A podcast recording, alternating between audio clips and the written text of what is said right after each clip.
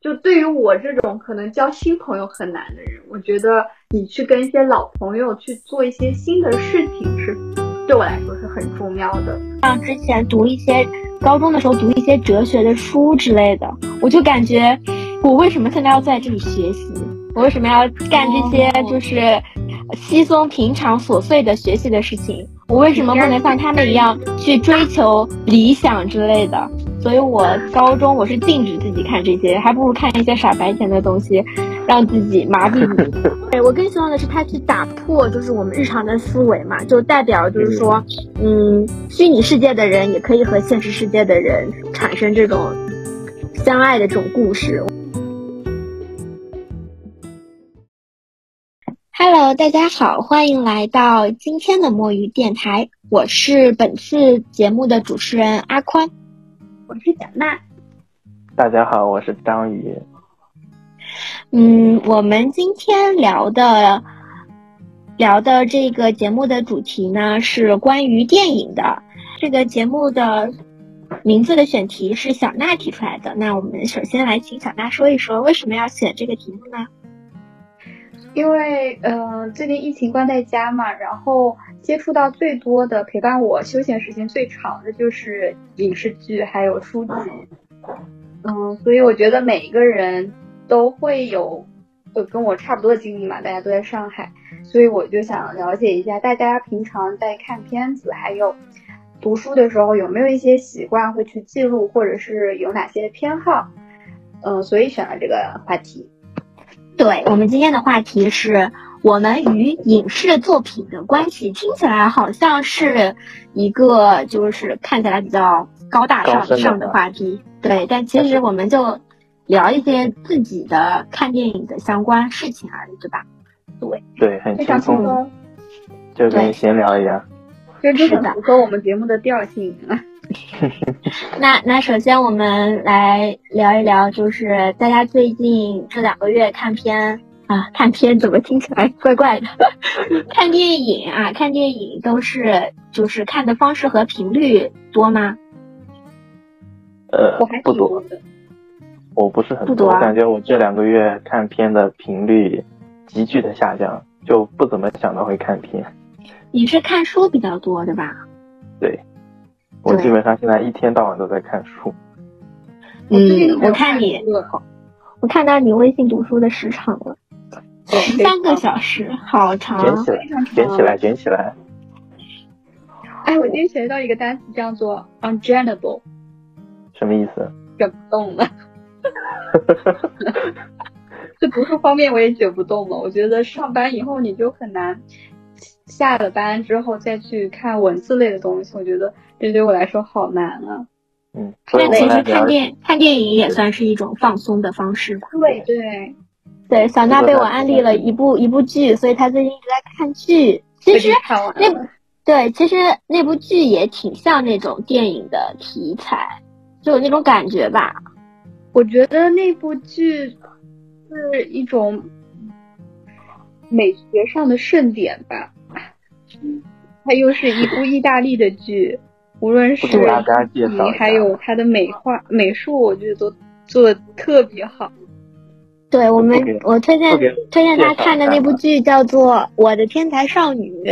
对，是小说改编的。因为我其实很少会看，嗯，欧洲其他国家的一些影视作品，就呃剧电视剧影视作品可能还会有。电视剧确实看的很少，一般都是看英国的，然后还有美国的这几个主流国家的电影电视剧。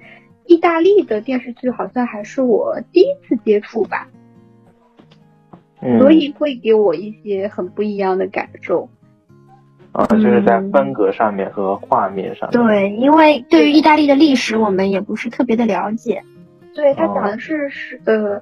二十世纪四五十年代发生的一些故事，那我们还是说回电影啊，剧我们后面再说。那就是说，嗯，虽然说章鱼哥最近看的电影比较少，那你们就是到现在为止吧，你们偏好看什么类型的片子？是线上看的还是线下看？就是我，我当然是线上看的比较多啦，我线下很少很少去看。首先我觉得电影院院线电影最近几年，对于我来说没有特别不太能打，对，非常不能打，对我来说就很拉垮。对，那个我我一般都是就是像国庆档啊，就什么节日档，陪妈妈们去看那种，嗯，贺岁片、贺节片，就是他们会看得很开心。对对，一般就是就是要找一些比较简单易懂，然后偏喜剧类型的片子，这样的话在影院的氛围也比较好，主要是要保证他们满意。我记我记得我元旦的时候，然后一个人买了一张电影票去电影院看一个爱情片。什么片子？谁谁演的我我一下子想不起来了，但是它的主题曲是，呃那个谁蔡蔡健雅唱的，我觉得我就听了他的歌，然后我就感觉我对这部电影有了很高的兴趣，然后我就一个人去看了，就质量一般般嘛，但是氛围还是挺好的，因为除了我之外，其他人都是成双成对的。我我好像对于线线下电影就是去电影院看。就已经没有没有兴趣了，因为我觉得又贵，然后片子的质量又不好，感觉浪费时间。现在一张电影票要至少得四十吧，四五十，就觉得不值。四十算是很便宜了吧？我觉得。对。好像情人，呃，情人节的时候不是有一个段子嘛？就是说，因为情人节不是很多都是烂片，然后段子是说，情人节给单身狗们最大的福音，呃，最大的安慰就是他们放的全是烂片。我记得我第一次去电影院看买买票看看的电影就是《速度与激情七》，那不是我和你一起去看的吗？高中的时候吧。哦，那那应该不是第一次了。对我们高中的时候去看那个《速度与激情七》，我我们花了一百贵啊！就是那天周五下课，然后我们坐坐车去，那那时候万达刚刚开还是？还是百联，我不记得了。我们反正我们去看了一场电影，巨贵。就是好像我们早期看，就是即使是线下电影，也是追求一种视觉上的一种就是冲击力嘛。因为在电影院的大屏幕可能更加的舒服一点。我记得我最早去电影院看的电影，除了动画片、动画电影之外，好像印象印象中是《黑衣人三》，就是那种科幻片。一般都是要戴那种三 D 眼镜的片，对对对，去电影院看。对对对，三 D 眼镜的片会更加的有张力，在电影院看更加适合。对，就会有那种沉浸感，而且它的呃音音效跟家里的效果就是很不一样。是的，粗俗的说就是这钱花的值了。对，那你们那你们最讨厌看什么片子？嗯，我最不喜欢看恐怖片。我也是，我我会看哭。我也最讨厌看恐怖片。我小时候就特别喜欢，因为猎奇心理，就特别喜欢看恐怖片，并且是拉着我隔壁家的小弟弟跟我一起看，就是有一种 搭人下水的感觉。那你怎么突然就转变了？看完之后，这些恐怖片到现在都影响着我。对，记记记得最清楚的就是我小时候看那个《生化危机》，好像有好几部。嗯哼。然后后面不是一部韩国片子，是讲僵尸的。啊，那个记得吗？釜山什么名字？对，釜山对釜山行，记忆犹新，就真的很可怕。是的。是我们长大之后，我记得是我们九呃高三的时候，有一次在教室班级里面，班级里面也看过一遍。对对，那个我还挺刺激的，我觉得那是那不算是恐怖片。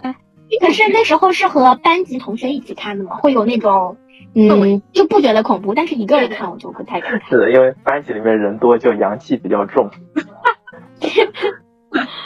我我记得就是看电影这件事情，我呃高中看的不是很多，然后可能上大学，然后到现在为止，近两年看电影看的比较多。哦，我是因为我之前怕我自己怕我自己就是看不懂，而且我很怕看那些嗯评分很高的电影，它它它会给我一种。呃，非常强烈的思考，然后让我去对我现在的生活可能会产生，怎么讲？为什么人家的生活是这样，我的生活是这样？我会不不满足于现在的生活。然后对于高中的我来说，是我觉得是不适合的，因为我当时需要一心静下来学习嘛，我不想要太多的外物去干扰我，所以我会禁止自己看这些电影。你看什么电影会让你觉得现现实的生活跟他们的生活有很大的差距，而且是，而且是不满足于我现在的生活。很多啦，我觉得各种题材的，反正跟自己就比如说，具体的好像已经记不清了。就给我的感觉，就比如说像之前读一些高中的时候读一些哲学的书之类的，我就感觉我为什么现在要在这里学习？我为什么要干这些就是稀松平常琐碎的学习的事情？我为什么不能像他们一样去追求理想之类的？所以我高中我是禁止自己看这些，还不如看一些傻白甜的东西，让自己麻痹自己。你是自己会规定自己不能去接触这些很对对是思想？是你对电影的解读吗？对，因为我也我又不喜欢看烂片嘛。我记得我当时高中的时候，好像也是看了一部分很高的电影，叫《绿里奇迹》，是讲监狱里面的生活的。然后就是我感觉我看完这部电影之后。就就有一种说他们过得还挺苦的，但是还有真善美。那我自己的生活过得还算挺安逸的，我也应该在我的生活里面发展出一件真善美。我觉得这是给我一种正向的反馈了。嗯，那那是因为你看的是电影题材，就是他们比你惨系列。对对对，你看的什么？他们比你高厉害系列吗？我也记不大清了，反正我高中是禁止自己摄入这些东西的。但是我觉得好像豆瓣上那几个高分电影都是都是挺惨的吧，像比如说什么《肖申克的救赎》啊，对，对，我当时就觉得自己的 level 还没有到那个境界嘛，然后然后对，我觉得不想轻易去玷污它，是吗？去你在看的时候看不懂就是一种一种浪费。我觉得很多高分电影都是，那都是在揭露一些社会的阴暗面，然后引发思考。啊，我记得我大学的时候看了一部叫《寄生虫》，寄生虫，还有《熔炉》，熔炉。看那些电影的时候，我看了好几天，我都缓不过来，你知道吗？熔炉是我高中高二的时候看的，我高中看了好多好多电影，而且基本上都是日韩为主，我看了超级多日本电影，包括那个《究极治愈篇》。意义的意，告白。那你。然后还有。我好像看过。反正特别阴暗，我我不是很喜欢那部电影。还有韩国的我也看了很多。韩国的主要对啊，那部社会阴暗的嘛。对，反映社会阴暗的这两部，《熔炉》就是你推荐给我的。我当时都看到一半，我就看不下去了。我觉得太阴暗了。我看完之后，我真的 缓不过来。他讲的就是小娜说他讲的是怎么样的情节？他讲的是呃未成年人性侵的故事。我记得是呃他们在校园里面，然后被校长进行进行这个强奸，而且是很小的女生，十十岁出头吧。还有同性的性侵，就是那部电影是第一次让我意识到，原来小男孩也会被性侵的。是的，要保护身边的小男孩，比如说我。是你的，你已经是大男孩了，你应该学会自己保护自己。对，我感我感觉我和小娜都是对于那种治抑郁的电影、治愈电影会有点望而望而生却的。对。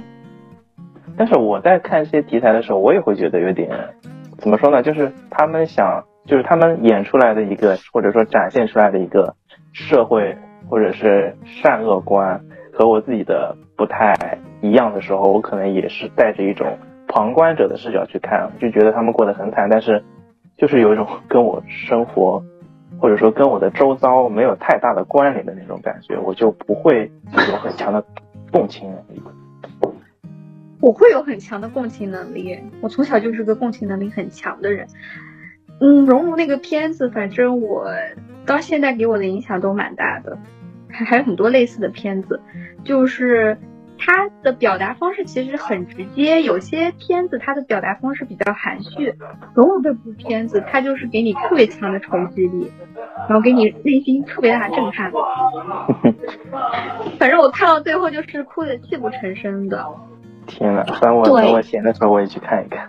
然后，嗯，对我的对我的影响还是蛮大的。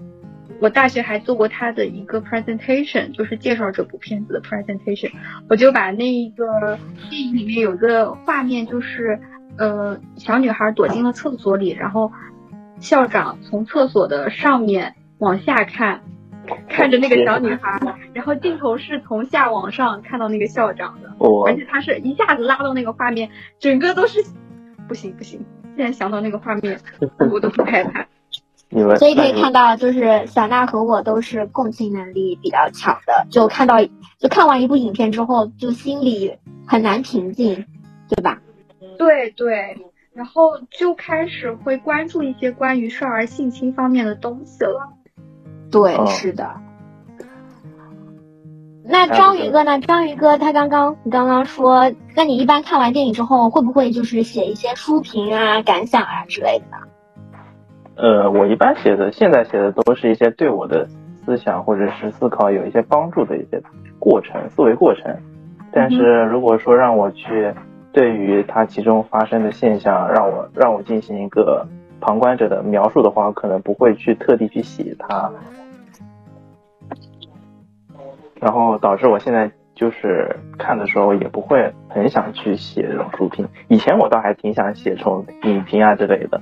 我记得我之前我在大二大三的时候还挺着迷看电影，然后还自己设立了一套，对，就是豆瓣上不是一到十分嘛，我就自己给自己创了一套我的打分机制。然后你是从各个层面吗？也不是吧，就比如说从那个。演员演员的表现张力啊，还有剧本的故事内容啊，还有一些画面震撼的一些片段，然后反正一边看一边给他打分吧，像一个评委一样。好详细啊，你的。但是我感觉我就打了一阵子，我就觉得呃好像也有点无聊啊，打这个有什么用吗？没有用。我我一般的话就给片子最多就五颗星嘛，那四颗星在我看来就是值得二刷的电影，那三颗星我就觉得一般般了，二颗星就是一部。烂头烂尾的片，对，那五颗星的话是最高评价，五颗星没有，因为我觉得在我心里就是所有的片子它都是，就是没有达到我的那个五颗星的程度的。这样，我觉得我我想要给他留一个空间，毕竟我年纪还小，我还有这么这么多年，这么多年可以看长大之后再回看会有不一样的感受。对，所所以，我一般就是看完电影，我不会去写书评啊，不，不会去写影评，我只会把，呃，可能会有兴起，突然就写那么一段话，小段话吧，一两百字，然后就给他打星，记录一下我什么时候看的这部电影，把时长、导演写一写，就这部片子就 over 了。嗯嗯嗯。那我的话。我我会偶尔写一下影评，而这完全取决于我对这部片子的感受。如果他给我的感受很强烈的话，即使是嗯几秒钟或者几几个几个画面让我特别感受到冲击，我就会想要把它写下来的欲望。嗯，那我会把我会想着把它很详细的写一个影评，就开头呃描述一下整部片子。就是剧情，然后再写一下自己的感受。后来发现这个真的是太累了。嗯，以前的话我会想着把它从头到尾都给详细的记录一下。后来我开始抓大放小了，我只记录我觉得很重要的一个切面，然后可能再顺大便去带一下其他的一些。因为一个影视作品它可能涉及的议题非常多，你没有办法很全面的把它概括起来，并且呃抒发你的感想。反正我现在是还没有到这个能力来，嗯，所以这就是我的大概的影评记录习惯。嗯，对，我觉得就是详细的记录实在是太费时间了，而且一旦给自己形成一个任务的话，你会感觉到有一股压力的。对，没办法，还还不如去随性的去对待它，对吧？毕竟，对，看电影是一件放松的事情嘛，是一个娱乐活动，不要整得像工作一样。是的。嗯，所以说，呃，书评这这一趴是不是大家都过了，对不对？张宇哥说了吗？啊，我我我之前不是说，我再补充一点嘛。嗯，就是我现在，我之前不是还 特地搞了一个打分系统嘛，但是我现在就就觉得看电影可能更是一种就是心态上或者情绪上面的一种享受，而不是说非要去得到一些什么东西吧。所以我觉得就看就看看就对了，不要去想那些其他的东西。所以就可能看下来也不会写什么东西了。嗯，是的。那你们有没有什么就是偏好的电影，或者说是偏好的类型？就你们喜欢看什么基调的电影？当下挺深远的。当下我我我非常喜欢去看那些治愈片，轻松治愈向的。就是会让我感受到时光在慢下来，生活还是很美好的。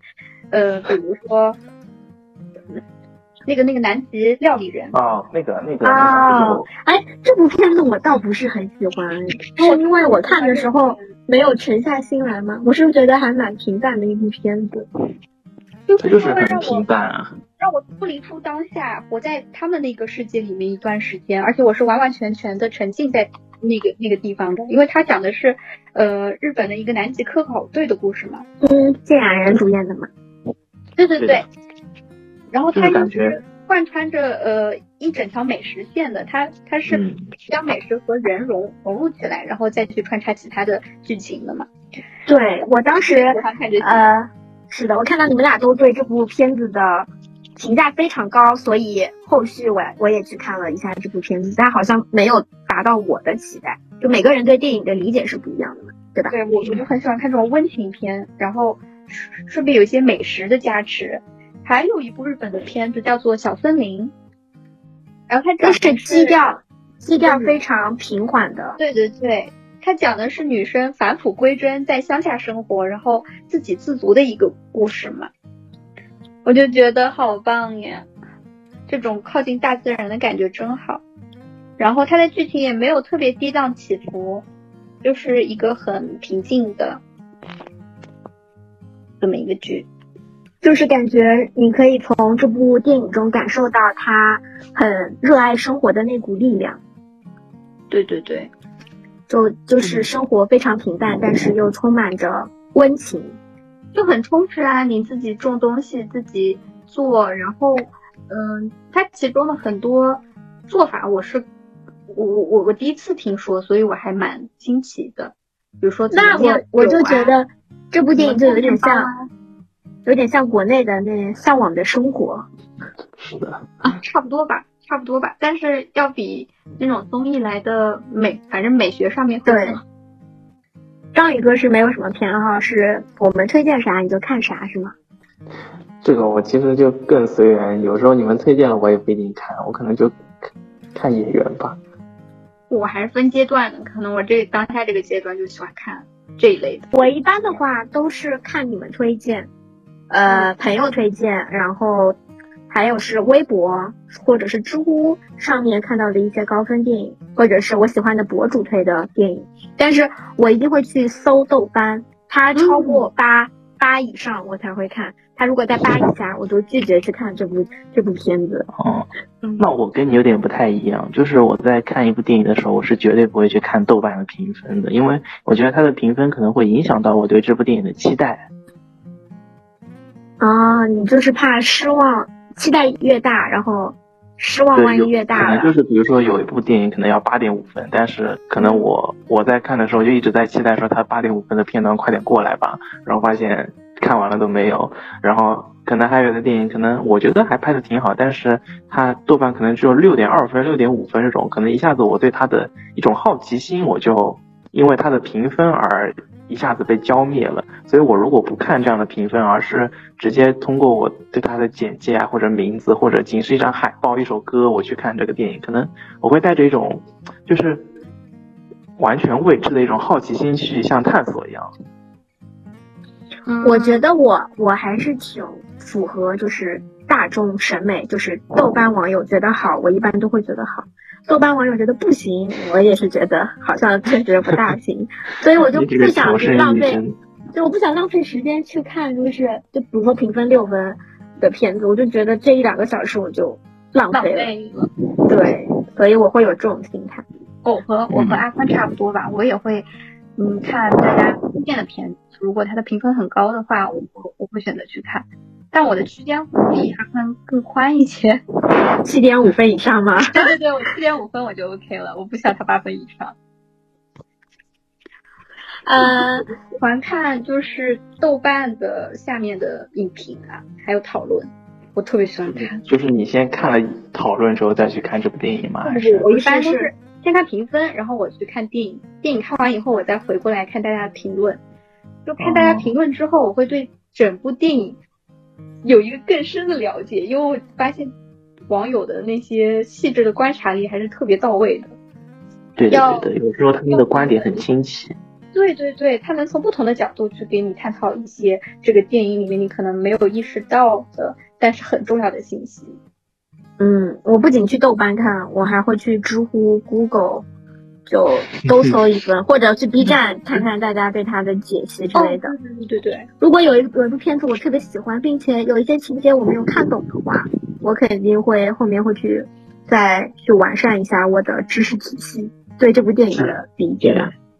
就是像一些欧美的电影，比如说什么科幻片，然后整个一个虚构的架构的话，我看完之后会肯定会去看一下 B 站上一几个 UP 主对它的详解，不然我是看不懂的。嗯嗯嗯嗯，对，就比如说我之前不是看了一部《困在时间里的父亲》嘛，嗯，我觉得他的中文名翻译的特别好，因为他的英文名就叫 The Father 嘛，对吧？对。但他的中文就翻译的很好。然后我看完之后，我其实是没有看懂的，我想要去。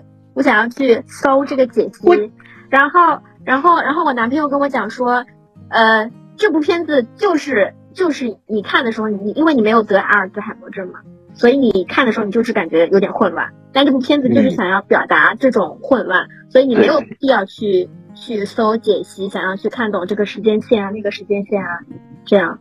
我觉得他这个形式很好，因为我很能共情里面的主人公，因为我。我奶奶虽然没有得阿尔兹海默症吧，但是她的神态跟我奶奶有时候的神态特别特别像，所以我特别能理解其中的他为什么要这么安排整个时间线。他的时间线确实很混乱嘛，嗯，开始你会很无厘头，为什么会这样？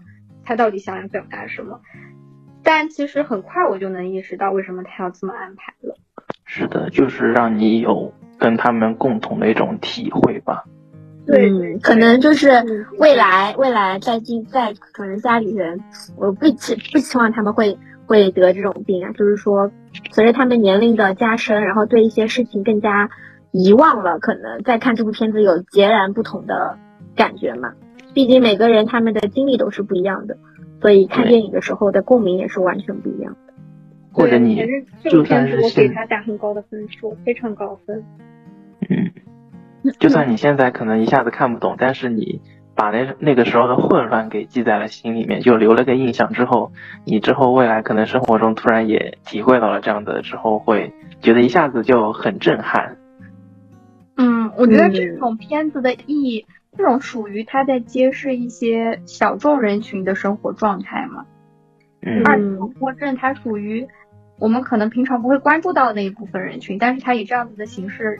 让这些人群进入到我们的视野当中，是的，它能让我们更关注这一部分人，更理解这一部分人，而不是觉得我们家里可能患有这些疾病的老人是无理取闹，他们是真的是在这样子的，嗯，不太好的情况之下，他们也没有办法。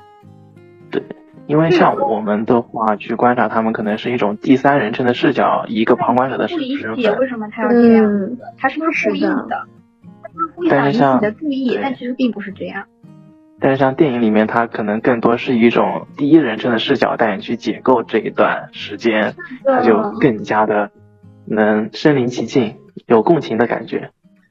在你们看电影的时候，就会不会想要去抱着我想要从这个片子里面获得一些什么？会。那如果没有获得什么，你们会有那种失落的感觉吗？会的，会的。我以前会，但是现在可能想要的东西跟以前不太一样，所以就不太会。我还是希望我花了那么一两个小时，能在这个片子里面获得一些什么的，即使是纯粹的心情上的愉悦。我我我也对对，就比如说我我上周吧，上前两周我看了一部片子叫《Free Guy》，中文名叫什么来着？我又忘了。对，叫《失控玩家》，他讲的就是。嗯，我不讲它具体的剧情，就是一部科幻片，呃，但是最后的结局，我觉得它这个结局设设计的非常的失败，我就，呃，呃，我还是具体讲一下吧，就是，嗯，他想要去讲，就是在虚拟世界里面，呃，一个一个玩家是现实中的人和虚拟世界的一个人谈恋爱了，然后最后相爱的故事，但是最后。最后，他把这个结局放到了就是那个虚拟世界里面的那个人，他其实是也是有程序员创创造出来的。然后，嗯程序员创造出来这个角色，就是想要去给现实生活中的那个女生示爱，所以最后是啊，那个女生和那个程序员在一起了。哇，我就很不喜欢这个结局，你知道吗？对，我更希望的是他去打破，就是我们日常的思维嘛，就代表就是说，嗯，虚拟世界的人也可以和现实世界的人产生这种相爱的这种故事。我是我是希望非主流的爱。对对，就是但还是人和人啊。对他还是回归到了那个，就是大家普罗大众所认为的这种这种最后的结局吧。所以我对这部片子非常的失望。那我想说。嗯，就是大家有没有最近看的比较好的片子推荐吗？对，可以推荐给，就是互相介绍一下。那我推荐一部，嗯，网传是近十年来最高分的一部台湾电视剧，叫做《我与我们与恶的距离》。我觉得在座各位是不是都看过这部电影？我没有，我我这两天正好缺剧，我感觉我可以去看看。哦，好，我看过，我看过，不是电影推荐吗？怎么就开始电视剧了？它是剧，它不是电影。但是我最近没有特别想要推荐的电影哎，反正我就先选这部剧推荐给大家吧。整部剧的开头是一次随机杀人案，然后后面的剧情都是围绕这整一个案件展开的。它一共分为十集，然后十集里面就包含了诸多的深刻的。社会问题又包括媒体操守、网络暴力，还有精神精神健康的救助，还有法治法治程序正义，就等等这一些特别大的社会问题。嗯，感觉听完我感觉还挺有兴趣的，就可以引发自己的很多很多对，而且它的它的剧情非常的紧凑，你你一分钟都不觉得它是在浪费。对，我当时熬了一个夜把它看完。对你看的兴致是很高的。嗯。这部剧我觉得好的点在于，它是，它不仅站在了受害者的角度去讲述这件事情，他还站在了我们以为的加害者的角度去讲述这一件事情。所以整部片子里面，你你没有办法去判定这个人是个好人还是大呃坏人。好像这个是没有标准答案的，嗯，然后好像所以这个事情才会让我特别能引发我们的思考，就他没有给我们下一个定性的东西，而是让我们自己去思考。我觉得小时候，嗯，就是大人给我的观念就是，人就是分好坏的，他是个坏人，他就是彻底的坏，而且电视剧里面。好像好像他给我们动画片、电视剧啊，他都是给我们传递这种这种观念的。嗯，我觉得我们小时候看的那些电视剧和动画片会有这种，就是太非黑即白了嘛。是的，但长大以后我们看看的内容就不一样了。现在的动画片也开始进步了。是吗？对，看动画片了。我第一次知道那个就是好人不一定一直好，坏人不一定一直坏，也是在看动画片的时候学习到的。嗯，我这个事情是我爸跟我说的。啊。那他跟我，我记得那个时候我好像就在看一部电视剧，然后我跟我爸说这个人好坏呀，这个人就是个彻底的坏人。然后我爸就冷不丁的冒出这一句话，我就特别不能理解。长大之后就慢慢开始理解了，但是他这么冷不丁说了一句，我就记了很久。嗯，就对你以往的这个认知都不一样嘛，所以这句话虽然不懂，虽然不懂，那就先放在你的脑子里面。虽然我 我看不懂，但是我大为震惊。是的，是的。那章鱼哥有什么推荐吗？呃，其实我今天带来的电影就是就是当时在我们在定选题的时候，我就一下子脑脑子里跳出来的，它名字叫《神秘海域》，呃，它就是。呃，我所说的一部六点几分的电影，然后它的剧情就比较单调嘛，就是关于几个人寻宝探险的一个简单的，就是没有什么跌宕起伏，呃，或者说没有一些情节或者是观念上面的跌宕起伏，它就是类似于一个闯关啊，或者是呃探秘嘛，然后可能就是在你们刚才的定义里面，它就是一种不能引发思考的一个电影。但是我觉得现，因为我刚才说过，我之前也是想说，在每一部看电影的过程中都得到一些思考嘛。然后后来我慢慢的觉得说，呃，可能有的电影它并不能传达一种思考，或者说它设立的结局，像那个阿宽说的《失控玩家》的结局，可能在你看来有点失败，但是他这个失败的结局，可能只是导演想要传达的一个，说他并不能够左右这个通过。通过这个现象来讲述一个他对现实生活的一个呃解题或者说解法思路吧，然后他把结尾设置成这样，可能是他可能也是有意而为之的，可能会让观众留下一个遗憾，然后让他们让看的人再去思考一下，说如果真的以后会遇到这样的问题，我们应该如何去看待一个这样的问题，给出怎么样一个更合适的解决方法。嗯嗯，那我觉得其。嗯，就是你刚刚这么说嘛，那我觉得其实说，呃，每一部片子都有，就是都有它值得引起思考的点嘛，就看你去如何去，如何去定义它，如何去理解它，对吧？对，因为可能我们每一个人所认为的一个现象，它的一个结局，我们理想中的结局，并不一定是，呃，所有人都觉得是对的结局。所以说，导演也不敢去给出一个他认为对的结局，或者说能符合一部分人期待中的结局，所以他可能 就宁愿给了一个错错，就是大部分人都觉得错的结局吧。然后说回我刚才说那，意识到大部分人无法接受这个结局啊，众口难调嘛。对，这这就是导演自己的想法，我们也无法去揣摩，这是我一个合理的推测。然后说回我那个神秘海域，就是，然后再结合一下刚才我们聊到那个，就是叫什么啊，南极料理人，因为我觉得他们给我他们的在剧情上面都没有很跌宕起伏和一些很深刻的思考吧，但是这就是我后来看电影的一个心态。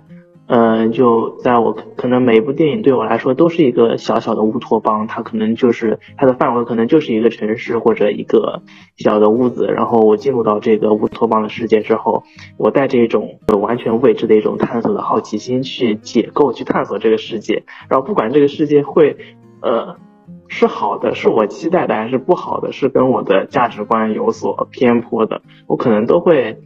就是感到一种好奇，然后感到一种惊喜。这样的话，我可能看每一部电影，或者说看大部分的电影，我都会觉得一种享受。所以说，我现在可能看电影就不图思考，而是图一种，就只是一种探索的享受吧。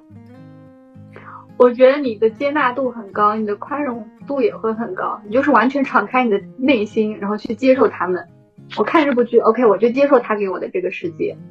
我就进入到这个世界去，但是我不会去接受他一些我不认为对的观点，我只是说我可以以这样的一个视角去看看待这样一个现象，但是我并不会认为他给的现象是对的，嗯，只是让我以一种新的视角去看问题嘛，嗯嗯，我我觉得我觉得章鱼哥的这，呃，这个这个他的想法，我觉得还是很好的，就可能下一次我看这部电影的时候，我就努力让我自己不要去。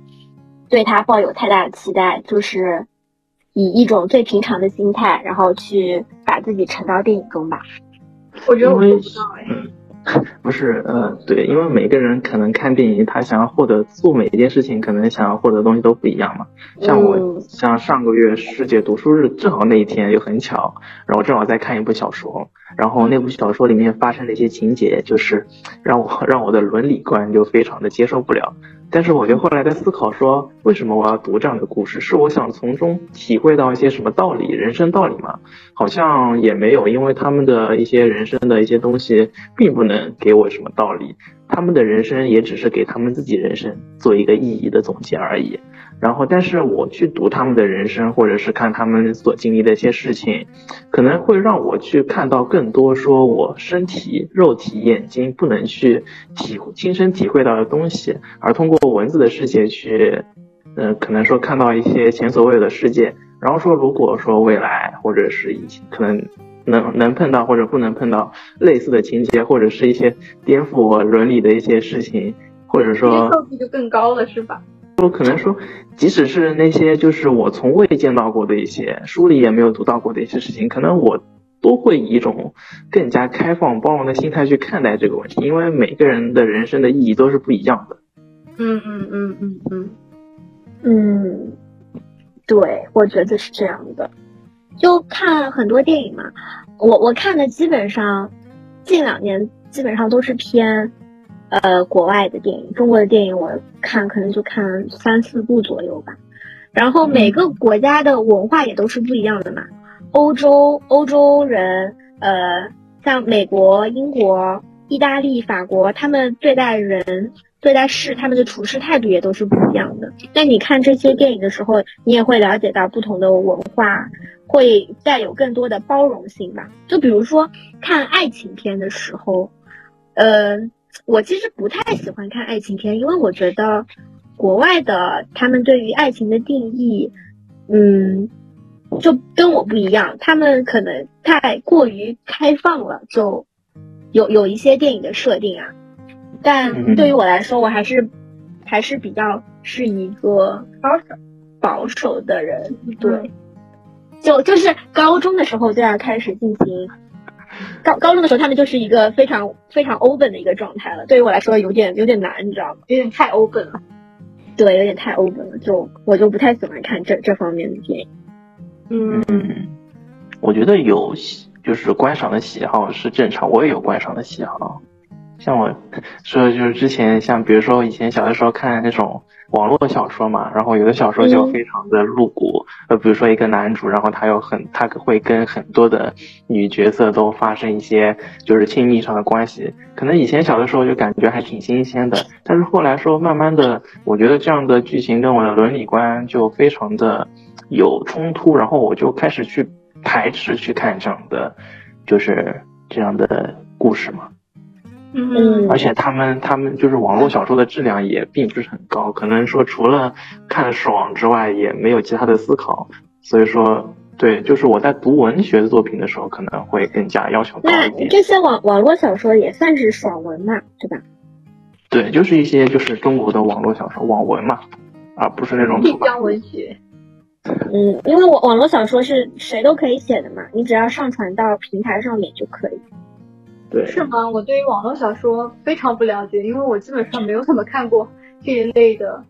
我我我我之前还看看看的蛮多的，什么霸道总裁爱上我之类的，我还看过一些这种。但是有几部还写的挺好的，像我最近看了两部，我觉得都还挺好的。好像应该也有那种比较出色的晋江文学吧，后来很多不是都翻拍成了电视剧电影。电影电视剧了嘛，然后也非常受到广这个市场的欢迎啊。嗯，我现在面对一些让我不是很舒服的作品的话，呃，因为我最之前我感觉一句话说的还蛮对的，就是呃，当你读到或者接触到让你不舒服的东西的时候，你可能正在进步，你的世界可能正在拓宽。嗯，对，或者说，我之前。读到过一个思想，就是说，当你看到一个让你不舒服的一个行为的时候，嗯，可能这个行为是在你觉得是错的，然后你在观看这种不舒服，在就是在忍受内心那种不舒服的时候，你可能会反向的促使自己去，呃，就是在自己的行为准则上去更加约束自己，不要去做这种就是让自己觉得不舒服的事情。比如说，一个人你看到一个人他很自私，很。很吝啬，然后你看着就很不舒服，然后你会去，就是劝解自己，然后让自己变得更加的豁达、慷慷慨一些。我会试着去理解这个人为什么会有这样子的行为。对对对，这样子的话会引发引发我的一些思考吧。啊，你们说到这个，就让我想起了一部电视剧，一部日剧，叫做《不能结婚的男人》。啊，我之前 对。对，当时，呃，我我就是刚开始看的时候，我就想，世界上怎么会有这种大直男啊？完全 不知，就是对于女性来说，就你跟他讲话，你都觉得是一种，就你不想花任何时间跟他讲话，你知道吗？因为他的每一句话都在伤你，而且他并不意识到他在伤你，他觉得这是很理所当然的事情，他的世界观是这样的。嗯，我觉得对，怕有人在啊，这样子的人。但是，但是往后看看完这部剧的时候，我是真的非常非常喜欢这个角色。当然，他有很多的缺点，但是他有他自己坚韧的一面。他对他自己的，他是一名呃建筑设计师，他对他的呃专业他有非常非常着非常着迷，并且他有他自己的执念。嗯嗯嗯，对，所以很多地方吧，他而且他很善良，他不是说故意想要去说那些气人的话，他只是并没有意识到这个方面是不对的。对他只是当我们现实生活中遇到这样子的人的时候，不要先不要那么生气，可以先试图理解一下他。对，先不要不要着急去给那些人去下一个定义。就我觉得他就是一个我不能值得交的朋友，因为人真的是很很多面的。对，我觉得这个是嗯，并不是帮助他，其实是在帮助我，让我能够就说豁然一些吧，没有那么计较为什么这个人会这个样子。那当然，一些非常违背原则性的问题，咱们还是要避而远之。嗯，如果说如果说你跟这个人交集没有特多必要的交集的话，你可以去直接无视他，或者顺带的稍微讨厌讨厌他。但是如果你一定要跟他有一些交集的话，你还是如果说能试着去理解他的一些可取的地方，还是挺好。但是如果理解下来发现这个人真的是一无是处，那还是继续讨厌他吧。但我觉得讨厌一个人对自己来说也是一种惩罚呀，也蛮痛苦的。说到这个，我就突然突然想到一个问题嘛，我就是想说，你们有没有就是呃呃不限于电影啊、电视剧啊，没有看到过呃剧中的一个人，然后特别想和他成为好朋友的？哦，这个问题很好哎，我想一想哦，可以给点时间思考一下。怎么感觉像在上课？我我觉得这个问题提的很好，但是我一时半会儿 对，我也是一下子想不起来。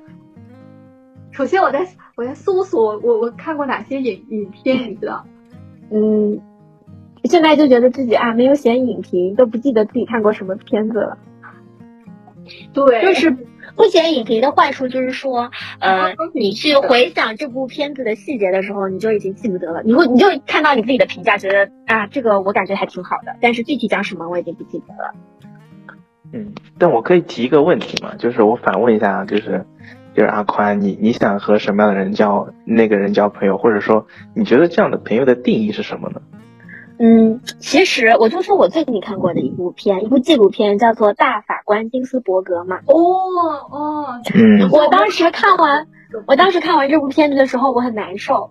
为什么难受呢？是因为，呃，他去世了，我才知道有这么一个人物出现。二二零年去世的，他是对他二零年，对他二零年去世，但是我我就想。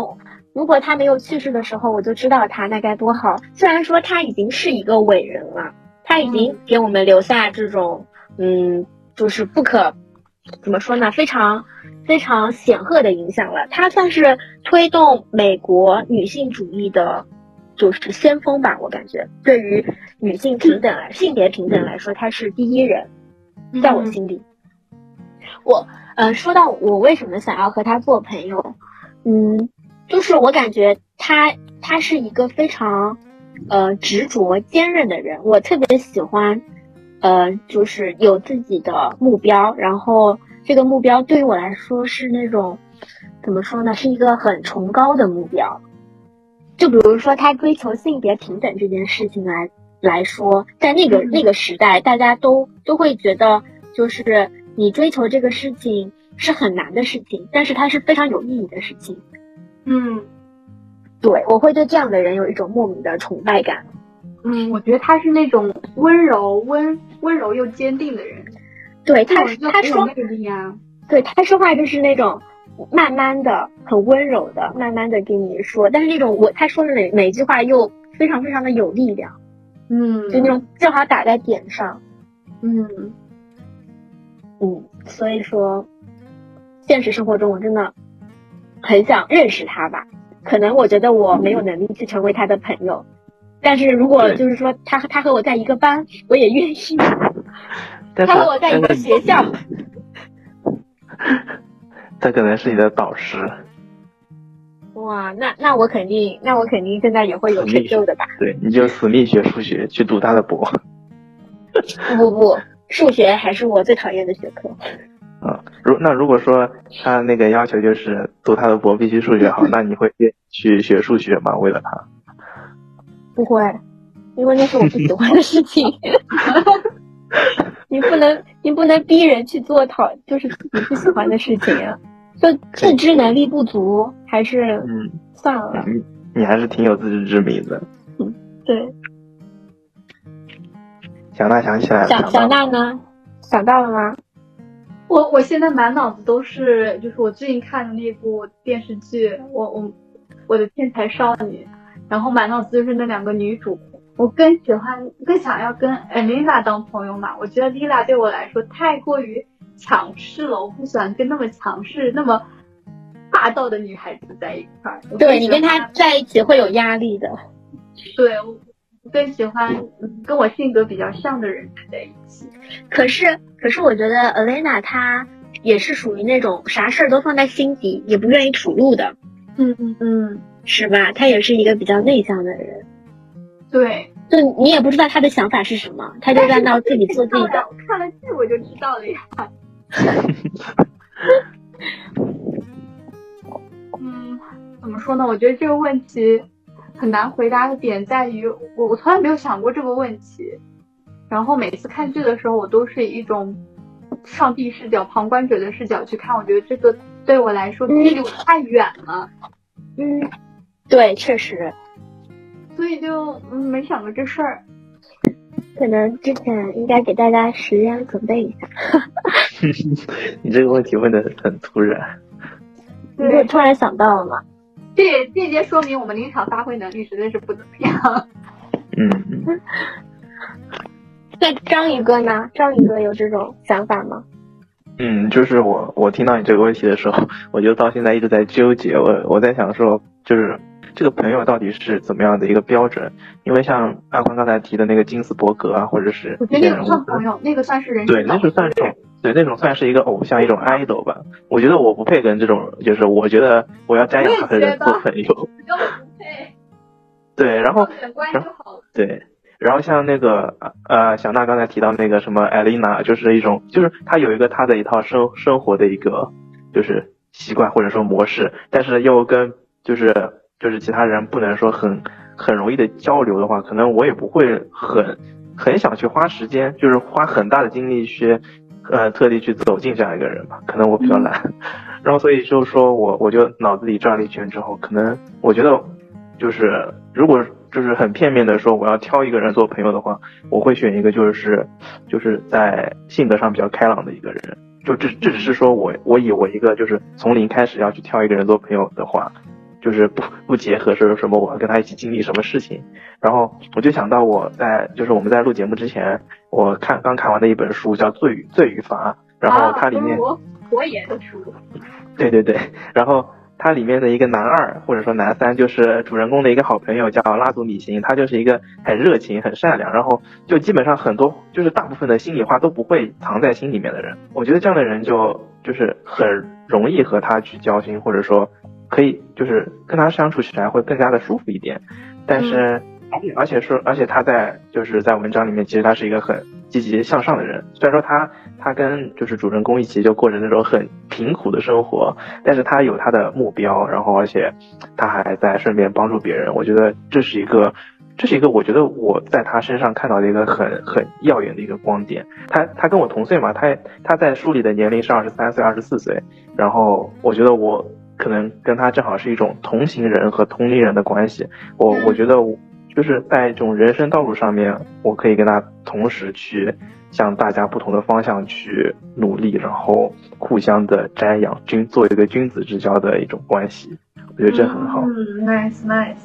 嗯，我也觉得，就是去去跟呃开朗的，然后有什么就说什么的那种。并且是比较真诚的人做朋友，我觉得是一件很幸福的事情。当然，你们肯定是要有相同的话题嘛，对吧？对。但是我我这边并不是说那些话少的，或者说不怎么善于表达的人不适合做朋友，只是我觉我身边也有很多这种话不多的朋友，但是我是跟他们在一起经历过一些事情之后，就像那个呃阿宽刚才介绍那部日剧的那个大叔一样，就是。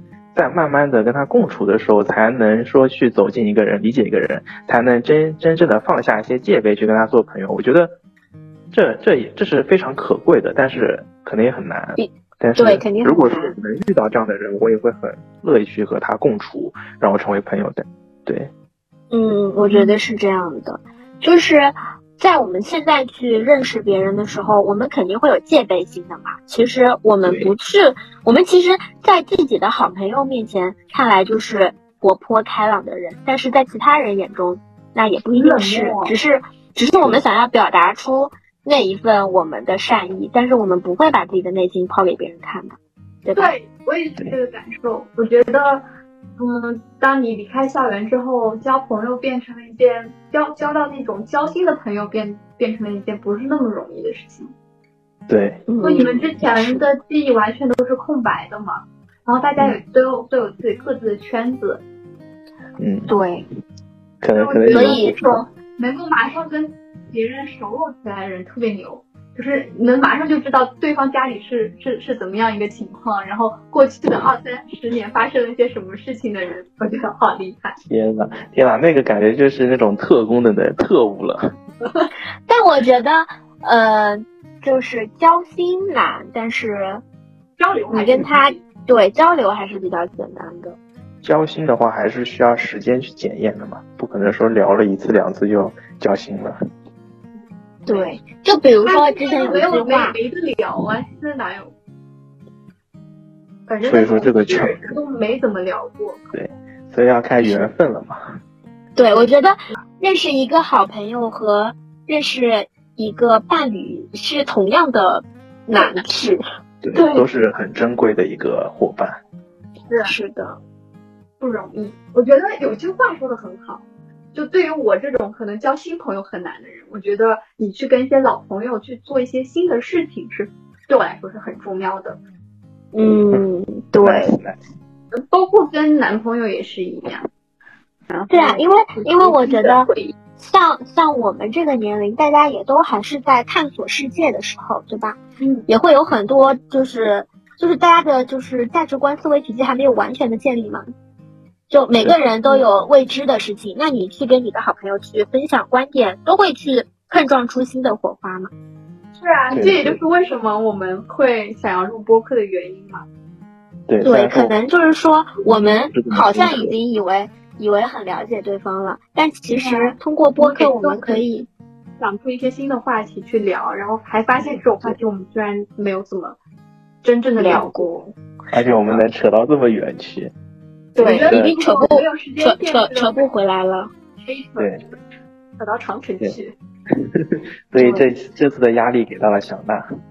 啊简直，我不想剪。然后看到一句话，就是说什么是高质量的陪伴？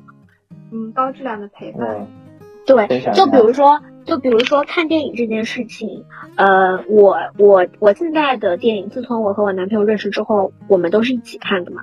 我们俩每周每周看一部电影，我会觉得就是跟他看电影的过程中，我们去交流这些想法，以及结束之后，我们再去呃根据就是某一个场景，然后去两个人发表自己的观点。我觉得对于我来说就是非常高质量的陪伴，就比嗯两个人待在同一个空间，然后你做你的事，我做我的事，相比来说，我更喜欢这种方式。我也很喜这样欢这种方式，但是我觉得这也要取决于对方他有没有这个表达的欲望。有有时候你你你虽然自己非常的有这个嗯有有这个想法去跟对方说，可是对方就是带不起来，聊不下去。对，对，所以你也就有时候有有时候不是今天看到一篇文章，就是说不是有一个误区嘛？就男男生或者女生女生在一段亲密关系中，就觉得，呃，我已经每天花那么时多时间都和你待在一起了，你为什么还是不满足？然后我觉得这有什么好满足的呢？你又没有给我心灵上的陪伴。就对你，他就是就是待在一个房间各做各的事情。那我觉得这种情况我还不如一个人待着来。对，这这也算是一种消耗吧，对吧？我觉得这算是一种消耗。嗯，一种情感上的消耗。对，所以我觉得，嗯，感情也是互相的嘛，无论是爱情还是友情，嗯，对，就是你要表达，对方也能接住你的表达，并且想要跟你表达。但有些人就戛然而止了，你真的没有什么可以跟他聊的。那我们就下班了。我们要做一个总结吧。为什么每天都有统计？那我们就 call back 一 下嘛。嗯，怎么 call back 呀？章鱼哥，我不行了，快撑住我，我要掉下来了。这样子吧，我们每次结束就用一句话来说一下，好吧？就总结成一句话，每个人说一句话就够了。让我总结一下电影和我的关系，我觉得电影对我来说是一种高质量的陪伴。嗯，然后今天这么聊下来，我觉得章鱼哥的那一套对待电影的方式对我还蛮有启发意义的。我觉得之后我可以没不需要有那么大的功利心去看。我之前不是说我想在电影当中获得什么吗？但有时候确实你也没有办法获得些什么，嗯，也也没有关系，反正它是对我来说是一种消遣了。如果能获得些什么话，当然最好；没有我也嗯不觉得很可惜。对，那宽宽，阿宽来说，嗯，我觉得看电影这件事情对我来说，它是呃怎么说呢？我我我我想一想啊，看电影这件事情对我来说是一个非常享受的事情，并且呃，我觉得我就是每个月看三四部电影，对我来说。这两年，这两年给我的带来的影响还是很大的。对于我精神上的，呃，是精神上的充实，以及对对我整一个就是电影观，就看电影多了，你你也会知道你倾向于什么样的片子。对，对于我的审美，觉得都有各方面的提升吧。对，所以日后日后我还是因为现在大家也都在产出不同的电影嘛，那电影不止，生命不止。对，说得好。说好，快快点。好，最后最后咱们的压轴，章鱼哥，快点。啊，就是说完就有点吃饭了。就是我觉得今天今天我所说的一段话能给小娜产生一些启发和改变，就是老夫甚慰。好，下班。听你的。下 班下班。见了各位。拜拜拜拜。拜拜拜拜，谁剪啊？小娜剪还是章鱼剪？章鱼。我剪的话，我帮你。哇，真好！是的，你请我吃饭就行。好好再见。